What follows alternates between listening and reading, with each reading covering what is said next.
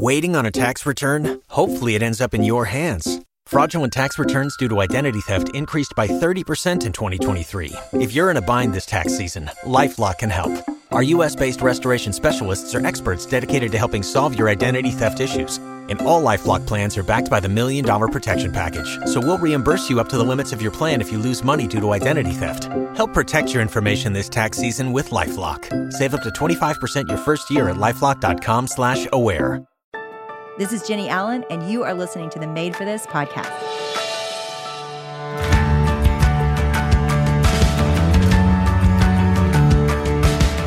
Well, y'all, you are in for a treat. This is a new thing that we're doing on the podcast because usually we have a different guest each week, but we were like, you know what? Let's mix it up. So, for the next three weeks, you are going to hear from Jennie and Dr. Alison Cook. Make sure you listen to all three episodes, take a lot of notes. You're going to want to. So here's Jennie and Dr. Alison Cook.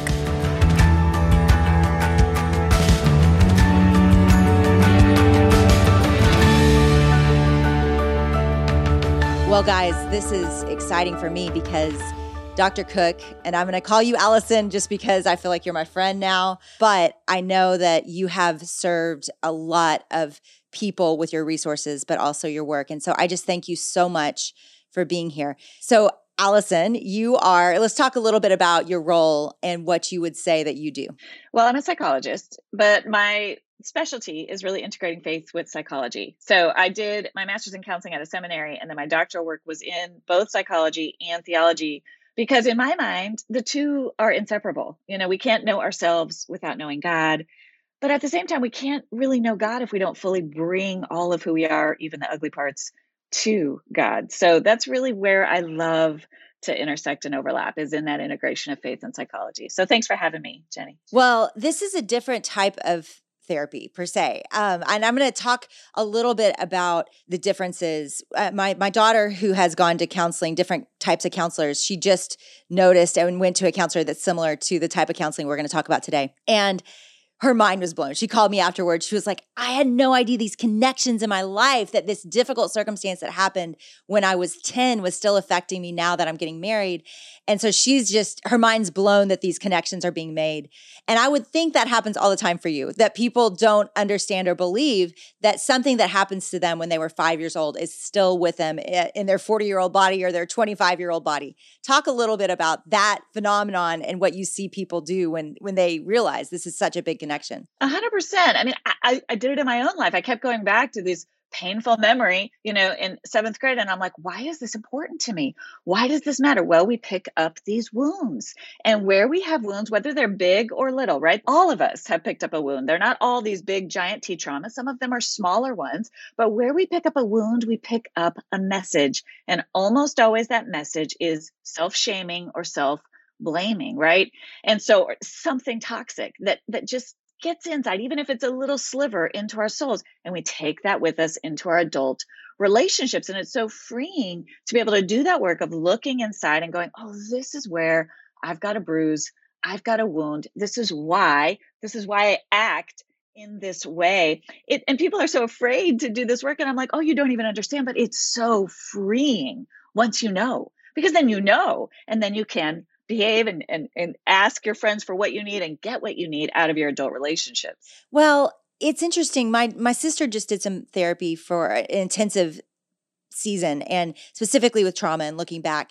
And there's there's a part of me that that initially thinks why go back to these difficult things right? I think we all do. The, why why do i need to go back and look at this? And it was so exhausting for her. And i actually went and visited her in the middle of it. And a few days ago she said Jennie i don't know what's different but everything is different. Like i feel physically different. I feel emotionally different. Like something unlocked.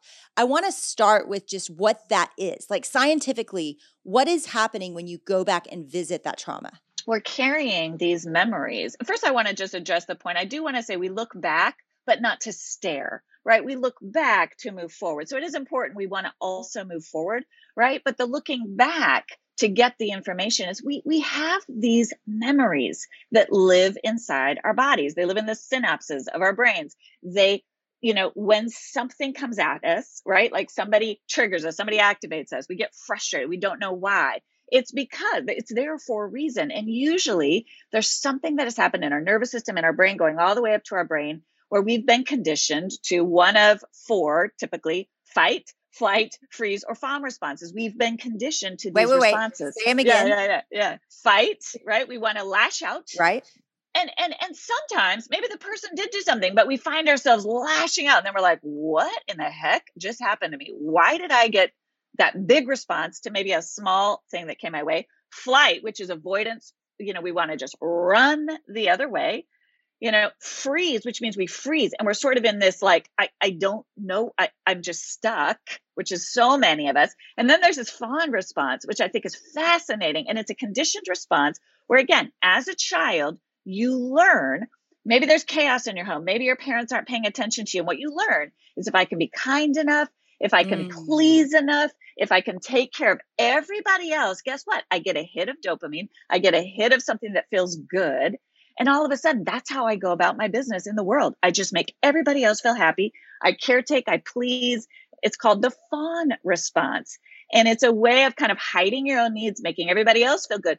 But it's inside our nervous system. It's been conditioned biochemically. And so it's not so simple as just to say, I need to stop doing that, or I need to will myself to stop doing that, which is often where we go, especially as Christians. We're like, it's wrong. I shouldn't do it. I'll just stop. And it's like, you got to retrain your whole system because it's learned to do that for a long, long time. Well, a lot of people here know I'm a part of a cohort where we're talking about these things, and it's been so helpful.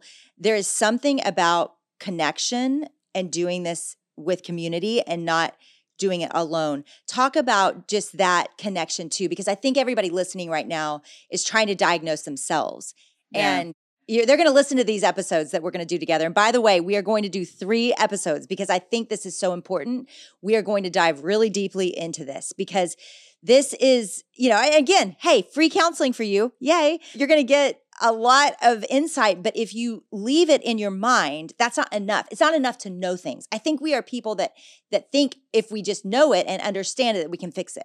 Exactly. But, but that's head knowledge, right? That's a part of us. That's that intellectualizing part of us that's like, oh, I have all the data now. But that actually hasn't impacted the place of the wound, which is why we have to go back, which is why we have to reconnect to that memory, to that painful moment with a loving, compassionate presence. And that's how God designed us. God designed us to heal, but not to heal in isolation. And the whole problem is the isolation because when we have these wounds, that's what happens as children is we are alone with our pain, right? When you're alone with your pain, you start to make sense of it in a way that is self-shaming. The antidote to that is to bring that pain into loving presence. And that's where we begin to experience in our bodies, in our minds, in our souls, what safety feels like. We're getting into attachment a little bit, and I can go there if you want me to, but when we have that feeling of safety, oh my gosh, I just told this thing that either feels silly to me or feels shameful to me or feels just terrifying to me uh, with these women who are just sitting there looking at me going, I love you. I'm with you. You haven't scared me. A couple of things are happening. Number one, our nervous system is going back to that state that God originally designed it, which is calm, clear. It's the fruit of the spirit. It's, oh my gosh, this this is what it feels like just to feel calm, to feel centered, to feel wise.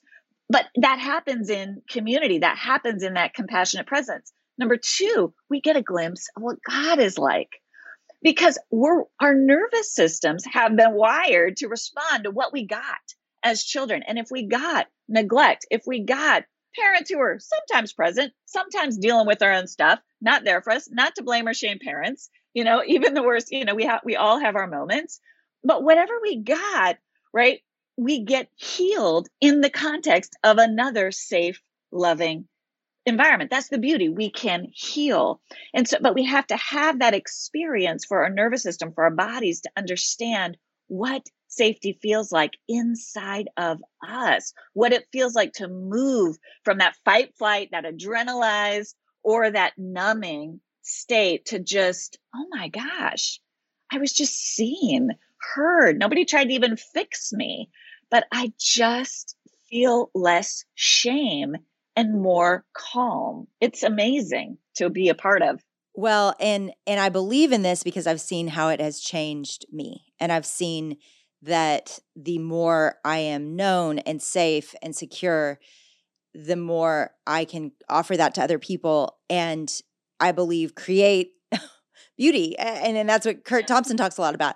And it has been true for me. It's, it's something I've experienced, but it is not something that I was taught prior to this season of my life. In fact, it was the opposite. When you are talking about fixing and when you are talking about having the right answers and there's a right way to do this even to heal right we we all are living i think with that pressure even on ourselves to be well to be yeah. whole to be fixed so i think there's a there's a even just what you're saying is like too good to be true right it's it's that you're saying i could just heal in the context of being known and loved and seen because everybody thinks there has to be a right answer there's truth and it's got to come fast it's so true and it's so it's it's changed my whole relationship to community you know as as as someone who's both experienced it and been a part of it but that's why I constantly go back to curiosity. It actually takes the pressure off us as friends, as ministry leaders, as therapists, as pastors.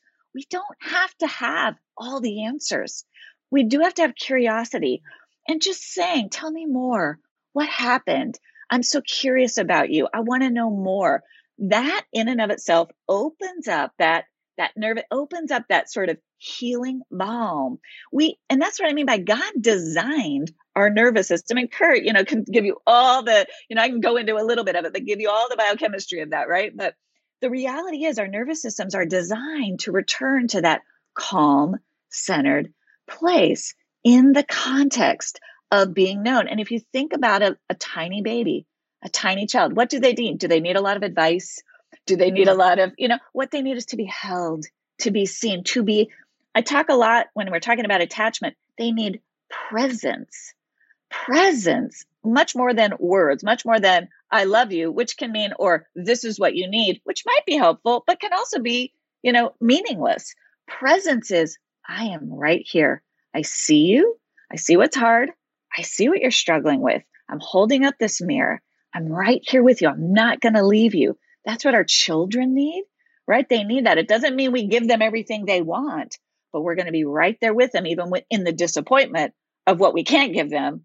That's what we need. Then that's what we do when we repair in these communities with each other. We provide that loving presence. So when someone comes into the group and has this terrible traumatic story, we don't have to fix that for them. We don't even have to, we can be there with them. I'm not going to leave you. I want to know more. Tell me more. It's that curiosity that brings the healing. Mm.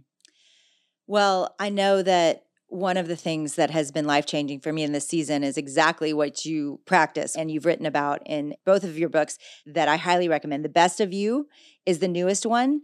And I think this is the one you want. Uh, Boundaries of the Soul is the one that I have read more of, and it is fantastic. But I think this is kind of the layman's version.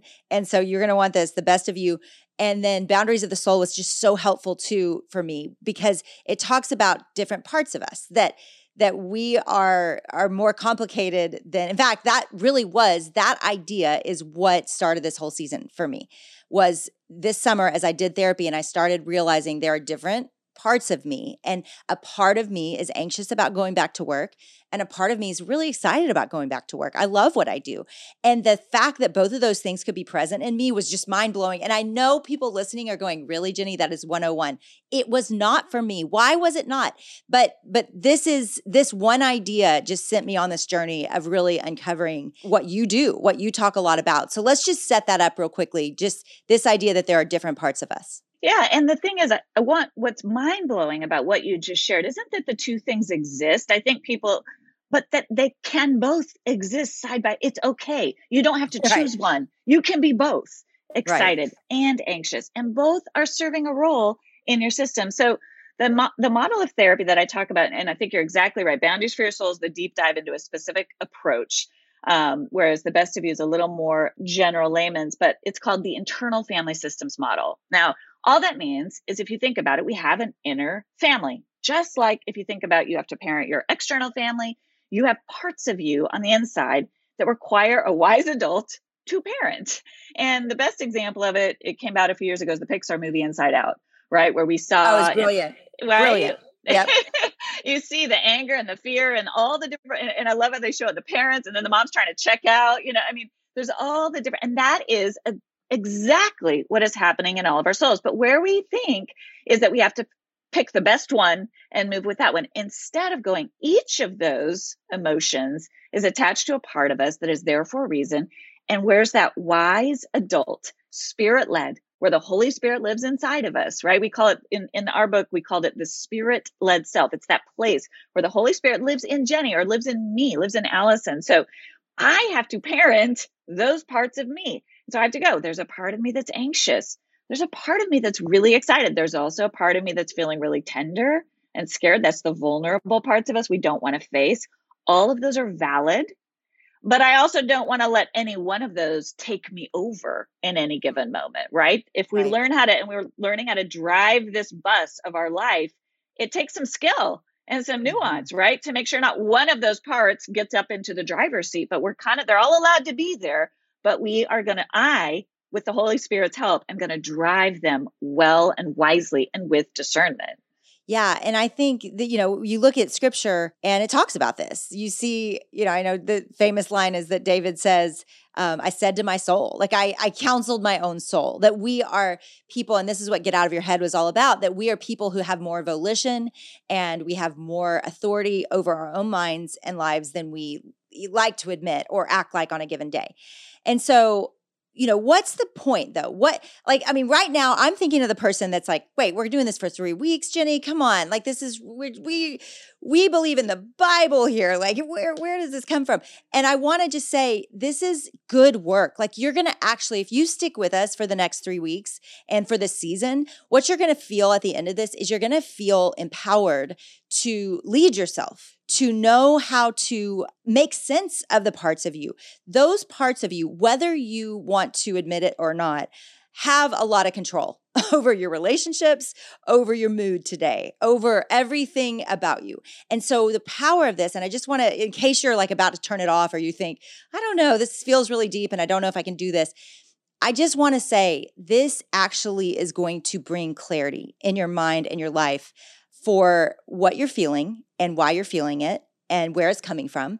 And that's going to help serve the relationships in your life. So, so before we go into it any deeper, but I we're going to have to go in a little deep for for people to really get it. But why don't we start with the different parts because I do think that will give everybody a little better picture of what we're talking about. Yeah. So in this model, and we, uh, which we adapted again with the Christian theology, um, there are three categories of parts. There are the protector parts, these are the parts of us i kind of you can kind of run the enneagram wheel with them but they're the parts of us that want to please produce perform peace keep they're the parts of us that essentially want to manage the perceptions of everybody around us. This is not all bad. We do need to get dressed and go to the grocery store with clothes on. You know we don't want to wear our pajamas everywhere. I mean again we're in a post-covid world but the right. point is that sometimes that was okay. I was going to say, I, I, walked out in some very questionable clothing lately. Yes. Very comfortable. There is, there's a time and a place to put our best foot forward, right? Where we do want to sort of, but if that's all we're doing, so these are these protective parts. They want to keep us from making a fool of ourselves. They want to keep other people thinking we're okay. But if that's all you're doing, and that was my story, I found out I was like, I only I'd been conditioned with this fawn response. It was like I only knew how to walk into a room full of people and please everybody in front of me.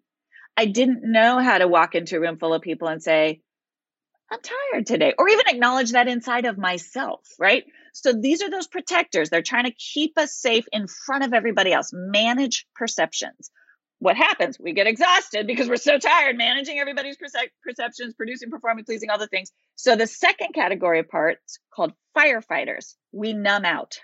We just put out the flames. We start to get tired. We start to kind of the facade drops, this persona we've created. We can't keep it up. So what do we do? Well, in extreme cases, we might use the booze, drugs, but you know, some of us just binge television for six hours or scroll social media, you know, or um, go down that road or shop or, you know, all the things that we do to just kind of check ourselves out. And we do this mindlessly. Again, not all bad when done with intention. Sometimes we need to yeah. soothe ourselves in a healthy way and say, man, I'm going to check out tonight with a really good show, but I'm doing it with intention. I'm doing Right. it because it's what I actually need. So these firefighters are, oh, none of these are bad, but they go extreme. And this is what you were getting at when you were saying we're doing these things mindlessly. And so therefore we're not in charge of our own life. And what psychologists call it's agency, right? We're not taking the wheel of our own life. I think scripturally it's responsibility. It's personal. It's the free will that God has given us, you know, to steward our lives, right? So that's where I see most people. Most people are like, you know, I'm working all day and I'm exhausted. And then I don't know what's wrong with me, but I'm like just sitting in front of the TV for four days. And I'm like, what's wrong with me? You know, this is what they come into my office. That's the presenting problem when we have to get to that third category. So the firefighter, you're saying those are the things that are making us cope. That's just I'm tired, I want to check out. That's the coping parts of us. Okay, and you're saying there's a third part too. Yeah, so those are the two we see the most. We're either trying to get people to manage their perceptions or we're checking out. We're numbing pain. The third part, the, this is the third part, and they're called exiled parts, and that's because they're the parts of us we don't want to face. This is the parts of us that your listeners are going, I don't want to go there, right? I yes, I do. I do the thing. I do the thing, and Come I'm on, guys, don't Look, go anywhere. I I don't want to see the numbers you. plummet at this moment right now. Just stop. Come on. I promise you, these parts of you are precious. And when you get to know them, you will be a more fulfilled, your, your relationships will be better, you'll be a better.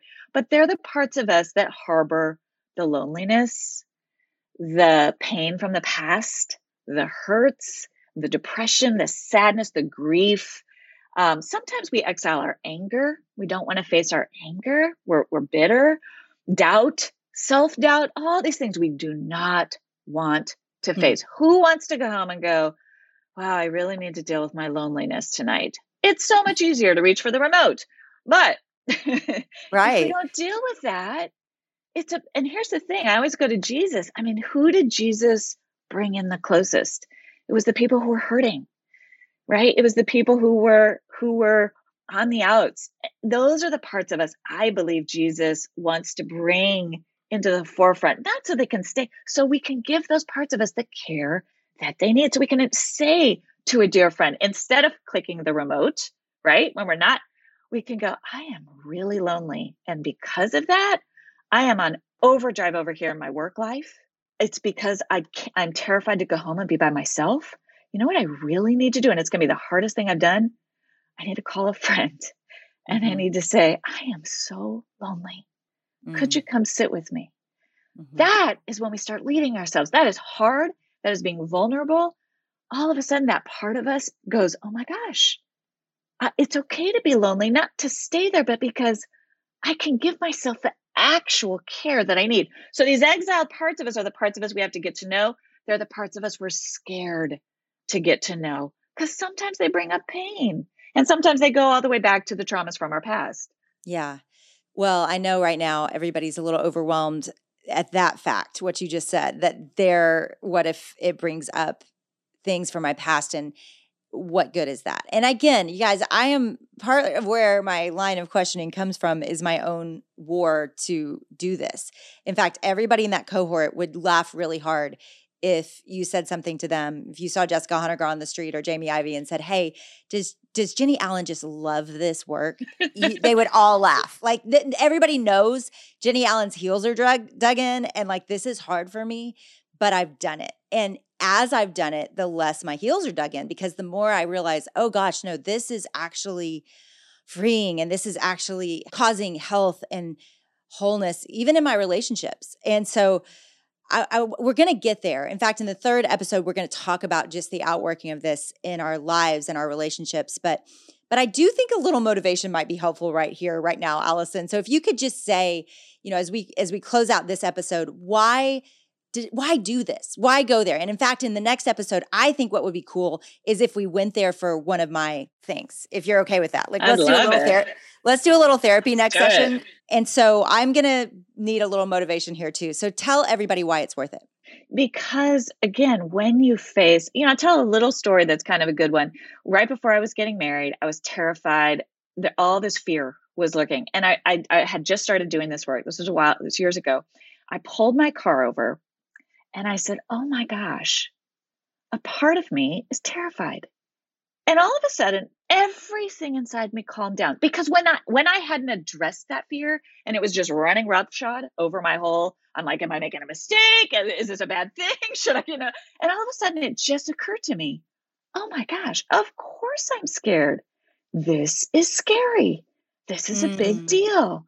It is scary. And again, there's a, you know, this is where people get into the, it's, we, we call it differentiation, right? In psychology, I can differentiate from the fear, like in the movie, if you think of the inside out and kind of look at the fear instead of the fear running circles through my brain, creating all this commotion. It's almost like I could look at the fear and go, oh, I see you. And it gets little. It's like, of course yeah. you're afraid. Be a little afraid. It's okay to be a little afraid. All of a sudden, my whole nervous system calmed down. And I was like, of course, you're a little afraid. That's okay. You can be there with me. That's actually going to help me be a little bit more calm, a little bit more relaxed. So, as you do this work, what feels big gets little. It's still there, and it should be there. There's a lot of things in life that you know create some of these, but it gets small, and we can kind of tend to ourselves so gently, so that then we show up and we're we're just clear, we're calmer, we're we're more joyful because we've done that work to name, you know, naming is taming, to quote Kurt, you know, when we name something without shame, there's no shame in it, all of a sudden we just feel a little lighter, a little clearer, a little more confident, a little braver. Isn't that how we want to show up in our relationships? Mm. That's how that's the person we want to be. Yeah, I love it. So I think everybody listening is probably feeling overwhelmed of, oh gosh, there's all these parts of me and I fight and I flight and all these different things. So so let's simplify this down today. What is one thing that people can walk away with and think about this week before next week when we're together again that would help maybe begin to to diagnose and piece apart all these messy yeah. parts of yeah i'm so glad you asked that because i don't want people to get i don't want anyone listening to get hung up on these technical terms it's not helpful that's just getting in our heads what i do think is helpful this week is just start to notice and get curious the next time you notice anger or a little bit of fear or a little bit of see what would happen if just even you know you're doing the dishes I wonder what that's about. I'm going to get curious about that. I wonder why I felt that way in that moment. Just a little bit of noticing. Ask yourself, can I do that? Can I notice that part of me and just get curious about it instead of trying to get myself to do better, beating myself up? What if I could just kind of notice, wow, isn't that interesting that I just felt like I so wanted to compare myself to that other person? I, I just jot it down in your journal. I, I noticed that I did that today. Don't try to fix it. just notice it and go, what if Alison said just noticing it, you know, it's not bad. It's there for a reason. What if I could just notice it and try to notice is there a critical voice? Is there a shaming voice? And could I just begin to say to myself, maybe I don't have to go down that road. Maybe I'm just getting to know myself a little bit.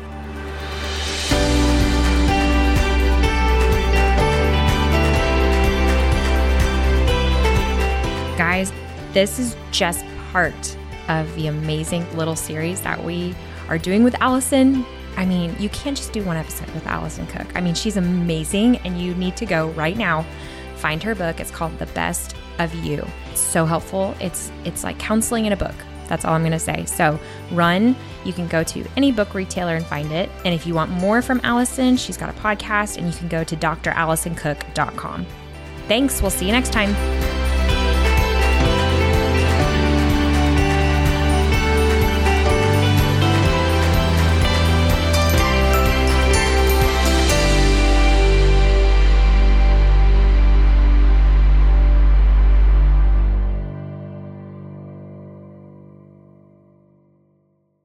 With LinkedIn Jobs, we tap into a network of more than a billion professionals to help you find quality professionals quickly and easily for any role you need. Marketing wizards? Found them. Software engineers? Found. That project manager I could never seem to hire? And found. LinkedIn Jobs quickly matches your roles with candidates with the right skills and experience. In fact, 86% of small businesses get a qualified candidate within 24 hours. Post your first job for free and get started at linkedin.com slash spoken. That's linkedin.com slash spoken. Terms and conditions apply.